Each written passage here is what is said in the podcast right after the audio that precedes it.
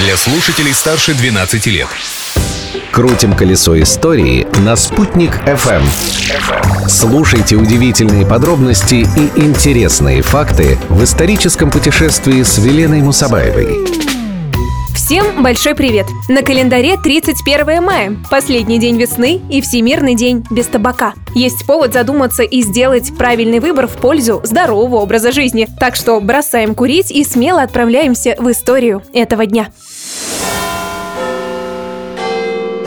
События дня. Точность, вежливость королей. В Лондоне это выражение приобретает буквальный смысл, так как там 31 мая 1859 года заработали башенные часы Биг Бена. А чтобы все слышали работу часов, внутри башни установили 13-тонный колокол. Его высота 2 метра, а диаметр и вовсе все 3. Если находиться рядом с такой громадиной во время звона, то запросто можно лишиться слуха. Но хотя Биг Бен и считается туристическим местом, вход в саму колокольню воспрещен. Туристам можно любоваться часами только снаружи. А вот сами британцы могут попасть внутрь башни, но только если они находятся под покровительством члена парламента и в состоянии преодолеть 334 ступени спиральной лестницы. Эскалатора в башне нет.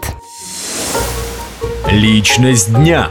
В этот день, 31 мая, родился величайший русский живописец, наш горячо любимый земляк Михаил Нестеров. Случилось это в Уфе в купеческой семье на улице Ленина, на месте гостиницы «Агидель». Отец Михаила Васильевича был купцом, но не по призванию, а по необходимости. Торговля его не очень увлекала, он больше интересовался историей и литературой, потому к художественному таланту своего сына он проявлял живой интерес. Правда, был весьма строг в оценках, рассказывает краевед Анатолий Чичуха.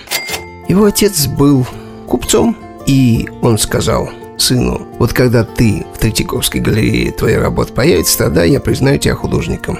Ну, соответственно, первая же картина попала в Третьяковскую галерею. После смерти жены это было уже.